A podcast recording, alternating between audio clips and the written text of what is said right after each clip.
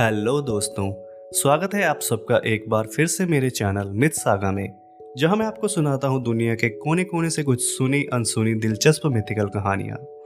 तो आज की कहानी होने वाली है ग्रीक मैथोलॉजी का एक प्रसिद्ध वाक्य, जिसे वहाँ की मैथोलॉजी के अनुसार मॉडर्न ह्यूमंस के एवोल्यूशन का मील का पत्थर भी कह सकते हैं। यानी कि वह घटना जिसमें प्रोमथियस ने देवताओं से आग की चोरी की और इंसानों को दे दिया। कहानी शुरू करने से पहले मैं शॉर्ट में इस कहानी के दो मुख्य किरदार, ज्यूस और प्रोमथिस का इंट्रोडक्शन बताना चाहूँगा। तो प्रोमथिस जो है, वह ग्रीक आग का देवता है। ग्रीक माइथोलॉजी में देवताओं के लिए ज़्यादातर टाइटन शब्द का इस्तेमाल किया जाता है। वह बहुत ही चालाक है और अपना काम निकालने में बहुत ही तेज। इसके अलावा यह माना जाता है कि उसने ही पहले इंसान को बनाया, जिसके कारण बाकी देवताओं के ओपोजिट उसका इंसानों से एक विशेष लगाव था।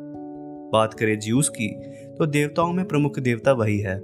जैसे कि कह लीजिए भारतीय देवताओं में इंद्र चीफ देवता है। वह मेनली आकाश का देवता है।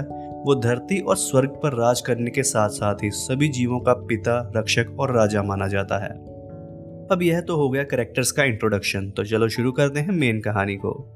तो बहुत समय पहले धरती में जीवन के शुरुआती दिनों में देवताओं का काफ़ी वर्चस्व या कंट्रोल था।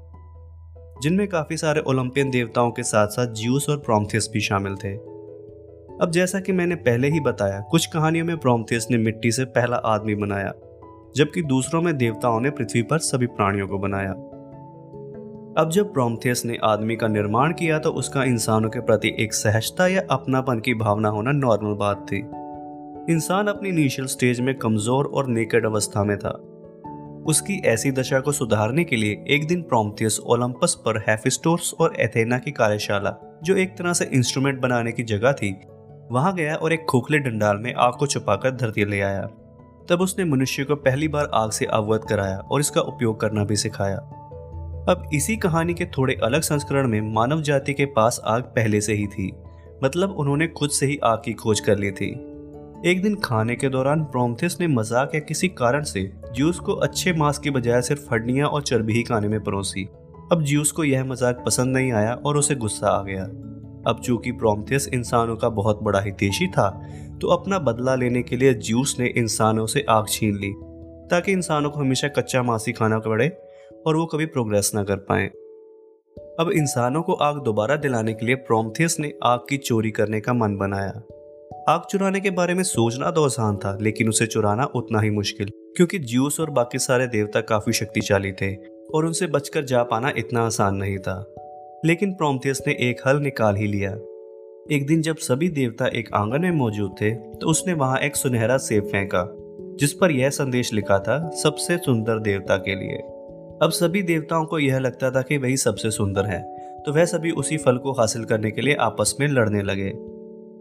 दूसरी तरफ़ उन्हें उलझा पाकर पहले बताई गई कहानी के अकॉर्डिंग प्रोमथियस ने आग को हेफिस्टोस और एथेना की कार्यशाला से आसानी से चुरा लिया। जब इस बात का पता ज्यूस को लगा तो वह एक बार फिर से गुस्से से आग बबूला हो उठा और उसने प्रोमथियस को सजा देने का फैसला कर लिया। उसने प्रोमथियस को ढूंढा और पकड़कर कहीं दूर स्थान पर ले गया। वहाँ उसने प्रोमथियस को एक चट्टान पर जंजीरों से बाँध दिया। इससे भी बुरा, तब उसने एक बास को प्रोमथियस का जिगर खाने भेजा।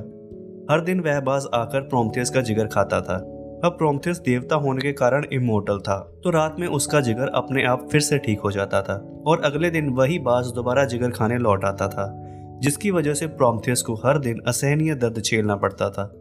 और यह सिलसिला काफ़ी सालों या कहीं तो युगों तक चलता रहा। अब काफ़ी समय बाद हरकुलिस ने अपनी एक प्रसिद्ध यात्रा के दौरान वहाँ से गुजरा, और उसने यह सब वाक्य देखा। प्रोमथियस को बचाने के लिए उसने अपने एक तीर से बाज को मार डाला। इस तरह प्रोमथियस फिर से आज़ाद हुआ।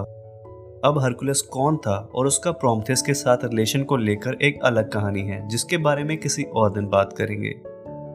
तो दोस्तों, यह थी आज की कहानी। उम्मीद करता हूँ कि आपको यह पसंद आई होगी।